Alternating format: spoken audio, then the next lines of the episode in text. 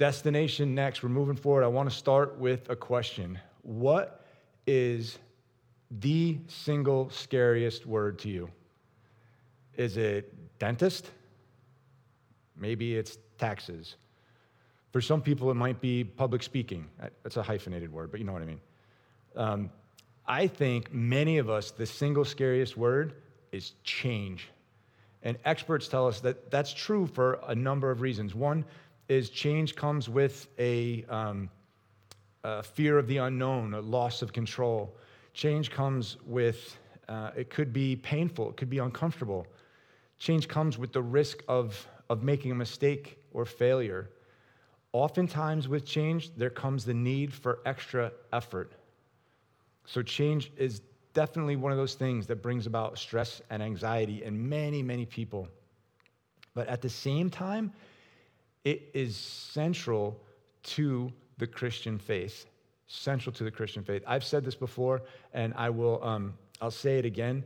That when those of us who choose to enter into a relationship with Jesus, He changes us forever. We are changed forever, and forever changing.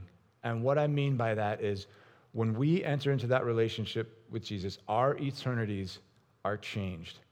Our destination is set, our destiny is secure. And that's something that only Jesus can do. We can't do it for ourselves, nobody else can do it for us. When Jesus died on the cross and rose again, he opened up the door to that relationship that changes us forever he also provides this ongoing change that keeps us forever changing, that keeps us growing into the people that he dreamt of long ago before we were even born, the people who we were created to be.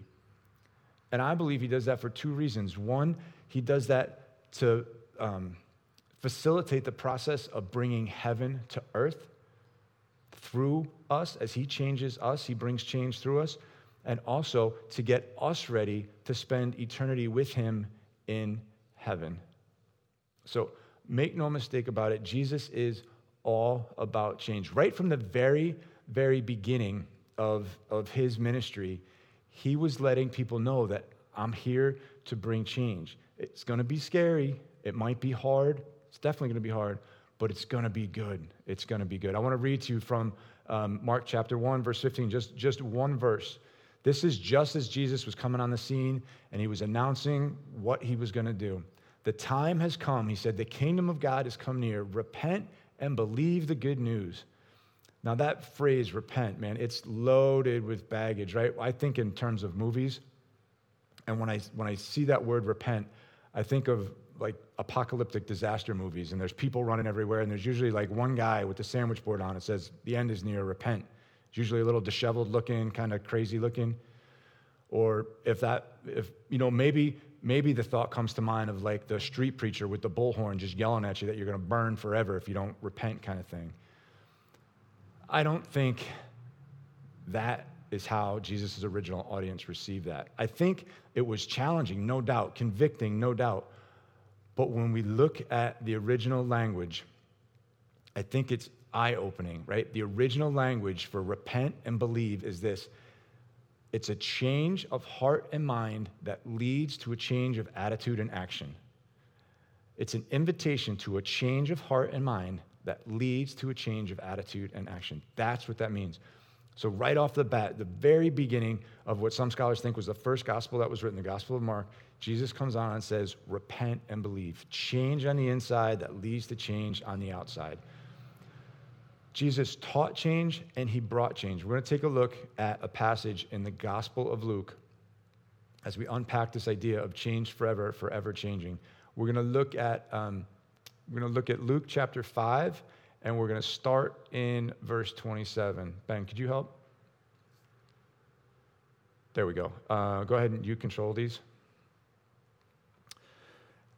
It says, After this, Jesus went out and saw a tax collector by the name of Levi sitting in a tax booth. Okay, little context. This, right before this, Jesus was teaching and preaching to a very large crowd. Crowd was so big that um, people were just, they were jammed in this house. People couldn't get to him.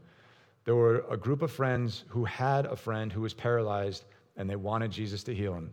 Climb up on the roof, carve a hole in the roof, lower the guy down. Not only does Jesus, like Jesus starts by forgiving his sins, he tells him, Your sins are forgiven. And the religious leaders hear this, and they're like, Who are you? Only God can forgive sins. Jesus like, I know what you're thinking, right? Just so you know that I am the one who can forgive sins, go ahead, stand up, pick up your mat, and go home. He healed, forgave the guy's sins, and he healed him. Jesus shows up on the scene and he's letting the religious leaders know first big change, huge change, is that God is walking among them.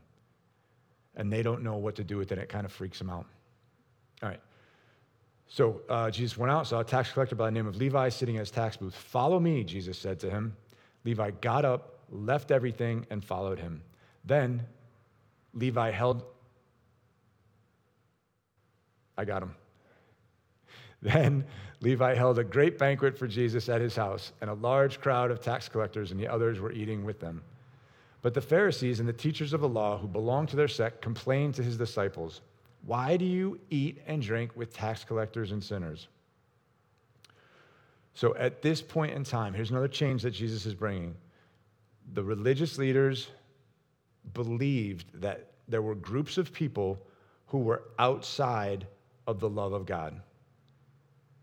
Not only were they outside of the love of God, but they interfered with other people experiencing the love of God, right? That they were unclean. Jesus shows up and he says, That's not how we're going to do things. We're going to change this, right? Not only am I not going to wait for them to clean themselves up and come to the temple or come to the synagogue, I'm going to go to them and meet them where they're at. This is a huge change that Jesus brought. Jesus answered them, It is not the healthy who need a doctor, but the sick. Jesus is talking about the spiritually sick, and this is all of us. Unfortunately, every single person is affected by this, and you don't need to look far to see how. And I want you to think specifically in terms of relationships, right? Every single relationship that we have is affected by this illness. The relationships that we have between each other, the relationship that we have with God, even the relationship that we have with God's creation is sideways. It's all jacked up because of this illness that we have. Jesus came to restore those relationships. He came to live among us to show us what those relationships are supposed to look like, to change sickness to health. Sickness to health.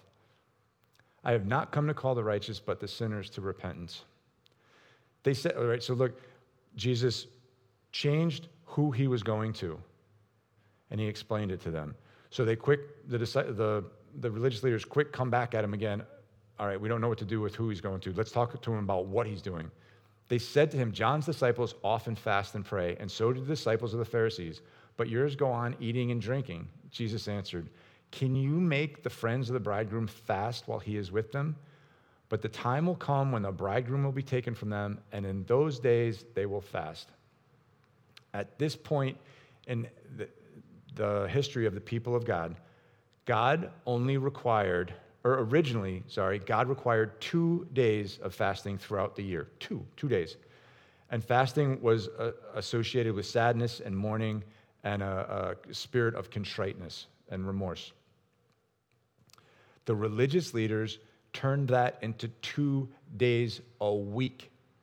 Two days a week. And they, um, it kind of became like this spiritual arrogance, self righteous kind of thing. They, when they were fasting, they let people know that they were fasting. Look at, look at me, look at me doing my, my religious thing. And they, we, um, they did that when my kids were young. We had this phrase, right? If they were, they looked like they were upset or they were they were angry, they would make these little, these little faces and be like, Why are you making scrunchy face?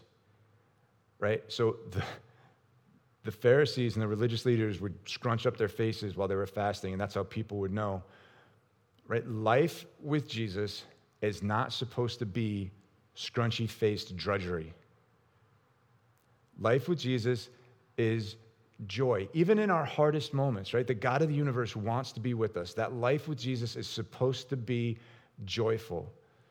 Jesus comes on the scene and he takes this religious drudgery, right? The fasting, and he changes it to feasting. Right? So we're going from sickness to health, we're going from feasting, so, sorry, from fasting to feasting. He told them this parable. He's going to emphasize the change that he's bringing. No one tears a piece out of a new garment to patch an old one. Otherwise, they will have torn the new garment, and the patch from the, the new will not match the old. And no one pours new wine into old wineskins. Otherwise, the new wine will burst the skins, the wine will run out, and the wineskins will be ruined. No, new wine must be poured into new wineskins. And no one, after drinking old wine, wants the new, for they say the old is better. All right, so Jesus gives us two more images here, right, of the, the cloth being torn, right? It's, it's an image of going from broken to whole and of the wineskins bursting. It's, a, it's an image of going from empty to full. These are the, the changes that Jesus wants to bring. Unfortunately, the people of God then, the people of God now, don't respond well to change. They, the way that they've always done things, just like that's our way. We don't, we, that's, that's the right way because we've always, we've always done it that way. And I think it's a little bit is, is human nature. And I think for whatever reason, communities of faith are, are especially susceptible to it. And so what Jesus is doing when he's when he makes this statement here about after old wine, um, no one wants the new, for they say the old is better. Jesus is actually saying this is a mistake, right? There's no such thing as the good old days. Sometimes, sometimes an old purpose needs a, a new practice, right? Sometimes an old message needs a new method, right? Nothing was changing about the message that Jesus was bringing. God wants a relationship with his people. It's just the way that that was going to happen that Jesus came to change. Still today, God wants a relationship with his people. Sometimes we need to change the way we do things in order to make that happen. Lots and lots of change, right? Who Jesus was going to, the, how the work of God was getting done, from sickness to health, from brokenness to wholeness, from fasting to feasting, from new to from old to new. Lots and lots of change. Jesus is all about change. So what does what does that look like? Biblically, what does that look like? What specifically does Jesus change? Scripture tells us he gives us a new heart. We're born with a heart of stone that he replaces with a heart of flesh, right? We're given, the Old Testament gave laws written on tablets of stone. The new law is written on our heart in the blood of Jesus. The new heart we get is a heart for Jesus and for his people. He gives us a new mind that's supposed to be set on things above, that new mind shaped by scripture and prayer through the Holy Spirit, by other people as we pursue Jesus together. He gives us new eyes that allow us to see the world through him, right? We, we keep our eyes fixed on Jesus and see the world through him, not the other way around. We don't view Jesus through the eyes of the world. And finally, he gives us new hands that propel us and enable us to do everything as if we were doing it for Him. That's the kind of the changing forever part. That's while we're here. That's while we're walking around on earth. When we meet Jesus in eternity, there's going to be even more changes. Right? Scripture tells us in Corinthians that we get a new body. The word that the scripture uses is imperishable. No more broken bones, no more sickness, no more illness, no more Botox, no more tummy tucks, no more endless hours of cardio. We get a new, imperishable body. And we get new relationships. In the book of Revelation, Jesus talks about no more tears. And so often, so often, the cause of our tears is our heartbreak over someone that we're in a relationship with, or a heartbreak that someone causes in us, right? All those relationships are going to be made new. In the book of Revelation, um, the, the Apostle John writes it this way this, he's talking about Jesus and what he's going to do when we're all together in eternity. He will wipe every tear from their eyes. There will be no more death or mourning or crying or pain, for the old order of things has passed away. He who is seated on the throne said, I am making everything new. I'm making everything new. Then he said, Write this down, for these words are trustworthy and true. Jesus is all about change. And I'm to I'm to push pause right now because I want us to take the time in the midst of this conversation about change to celebrate communion because that's what Jesus asked us to do. Right? He said, Remember me. When you do this, when you share this bread and you share this cup, remember all the change that I've brought and all the change that I want to bring. He actually uses that change language, and we're going to use it in a little bit when we take the bread and we take the cup. So here's what's going to happen. Here at Crossroads, right, communion is not about membership or anything like that. It's about your relationship with Jesus. And if, if you've stepped into that relationship and you believe in the things that he said and did and the things that he still says and does, you t- take communion with us, celebrate communion with us. So the um, Ben and Owen are to just play on their instruments for a little bit, and I want you to take some time and I want you to think. Maybe this is your time to step into that eternity changing relationship. Maybe you've been in that relationship for a long time and you have lots of things to be thankful for, lots of things that Jesus changed in your life. Maybe you have some days coming up, things that you know need to change, and you're going to need Jesus' help to change those things. Just take this time and, and reflect on how Jesus is the ultimate change agent, and he wants to bring change to you for your good and for the glory of God. So, Jesus is the ultimate change agent that changes us forever, keeps us forever changing. He does that for individuals, and he does that for groups of people who come together in an effort to follow him, to love him, to worship him, right? We call those, we call those churches. He brings change not only to individuals, but he also brings change to churches. I want to read you a quote from a pastor and author named Jon Courson. When people try to put something of a new moving of the Lord into an old structure, they end up not only quenching the wine of the Spirit, but blowing apart the structure in the process, right? Quenching the wine of the Spirit is just like churchy words for getting in the way of the work that God wants to do, right? That doesn't mean that God's work is going to be stopped. It's just going to happen a different way, and those particular people may not get to experience the blessing that, that comes through that. This applies to people individually as well as churches corporately. Unwilling to face the difficulty or challenge of change, they burst like the wineskin, right?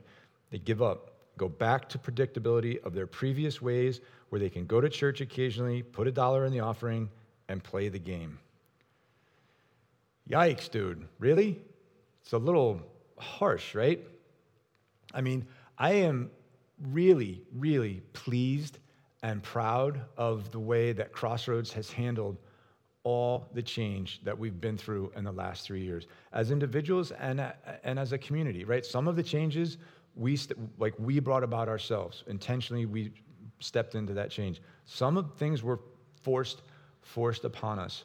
But by and large, I thought everybody responded really, really well. So then I kind of calmed down a little bit and I stopped being defensive and I read the quote again.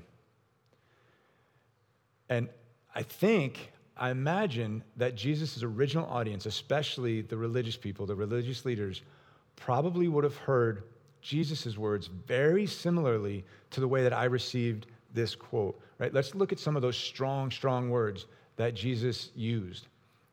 That word old, it's not just old chronologically, but it means obsolete the word new, not just new in sequence, but it means superior in quality. That word torn, the, it's from um, the original is where we get our term schizophrenia. Schizo means violently divided. That word burst is not just like a, a leaking little dribble, it means to rush forth. And then the word ruined means to render something useless. Useless. It's really strong language that Jesus used in that parable to communicate the idea of how important change is and how significant how significant it is so that sounds like a lot right and um, it, it is and it's only through jesus working in and through us that change like that can happen but we can absolutely 100% trust Jesus to lead us into change. Trust Jesus to lead us into change. And there's a couple of reasons why, why I think that. Um, Jesus, in his sovereignty, right, according to his plan, he has this particular group of people when he wants us, where he wants us, with a specific work to do that he prepared a long time ago. And as I read scripture, scripture points in that direction. And as I look at our circumstances, um, it lines up with where scripture is taking us. Look at our, like the specific timing, right? I was to say we're in a post pandemic phase. Feels maybe a little bit like we're in the fourth quarter of the pandemic. I don't know. But the, the timing, the consequences of just the, you know, some people were able to grow and had positive experiences that came through the last 18 months. Many, many people were negatively impacted and suffered under the, what was going on with, with COVID. The social unrest, the political upheaval, the anger, the division, the, the animosity, much of it deserved towards the church. Unique, unique time in history that God has placed us. God has also placed some really tech, uh, unique technology at our disposal. We were able to continue to gather for worship in an environment where we weren't allowed to gather for worship. Our, our reach expanded from Canada to North Carolina to Indiana to Virginia to all over the Northeast. Not only did our worship experiences grow, but it made um, our local family, it gave our local family greater flexibility and connectivity to how we meet. People who weren't able to participate in groups participated in groups. People who weren't able to go to meetings got to, got to go to meetings because of this technology, right? As we continue, I've been referring to it, our hybrid model of both in person and digital gatherings. This is another one of the things that is, that is lining up towards where God has us going. And, and finally, I would suggest to you that our geography, right, our, our location is another thing that lets me know that we can trust Jesus to lead us into change. We were more or less forced out of Frenchtown when the lockdown hit. That was our home for, for 12 years. Not only did God provide us with one place to meet, He provided us with two places to meet. Not only did He provide us with multiple locations in which to meet, but those locations are in the very center of our most densely populated geographies. Right? When you, when you look at the timing of things, when you look at the technology, when you look at our locations, Jesus has got us where He wants us and when He wants us. I also want you to think about the fact that Jesus, as a change, change agent, has unlimited resources. We are finite people, and we are constrained by things like finances and clock and calendar and circumstances. And so, the best we can do is to honor the God of unlimited resources. And the way we do that is diligently caring for the resources that He has entrusted to us. And we do that in a couple of ways, right? We um, we diligently care for the mission and the vision that He's given Crossroads. We honor Him by a relentless pursuit of loving God and loving others, by building communities in our area, in Trumbull and Stratford and the surrounding areas, that help people come to know and grow in Jesus in a way that draws others to do the same thing. We honor God by diligently pursuing our vision and our mission. We honor the God of unlimited resources by, um, by not asking you to center your lives around church activities. Instead, we would ask you to center your lives around Jesus and let Him prioritize everything that you do, all of your activities work, school, social, at home, in your neighborhood that, that, that Jesus would be the thing that you center everything around. And finally, we honor the people resources that God entrusted to us. So I'm not going to ask a volunteer force that is significantly less than it was prior to COVID. right? We have less people volunteering right now than we did before COVID. That's for a variety of reasons. Right, some people have just gotten out of the habit of going to church. They're of participating in, in what is going on. Some people have chosen to pursue their faith in other locations, and that's okay. It's not a huge number, but it has, it has happened. Um, and some people are still part of Crossroads, but for whatever reason, they're just not volunteering. So I'm not going to ask that smaller number of volunteers to do what a volunteer force three times its size used to do. So what does that mean? That means that there might be some things that we do less of. It definitely means that there will be things that we do differently. And as we move through this year of transition, coming out of COVID and at this unique time, and God brings more resources our way, we will continue to change and to do things that honor the God of unlimited resources. All right. So, what is the end result of all this change that Jesus brings? First and foremost, it's glory to God, right? The, the, that the change that Jesus brings in and through us as individuals and as a community would point a bright, clear light at God in a way that causes everybody to see and believe. Also, that we would be a people who could recognize the voice and the work of God in a way that reminds us of who He created us to be, in a way that reminds us how He feels about us, the love that He has for us. That we would be an individual, individuals in a community that could recognize the voice and the work of God in a way that is actionable, that we would do something about what we hear or read or understand. And finally, that, that recognizing, knowing the voice of God would lead us, drive us, compel us to intentionally, sacrificially invest in other people. So, what is it that God is saying to you about change? Maybe today is the day that Jesus changes your eternal destiny. Maybe today is the day that Jesus helps you bring about change in somebody else's life. Maybe today is the day that Jesus taps you on the shoulder and says, You know, that group of people that you kind of think those things about, should probably change that. Maybe today is the day that you recognize that the work of God might possibly be able to happen in a way that you didn't think of.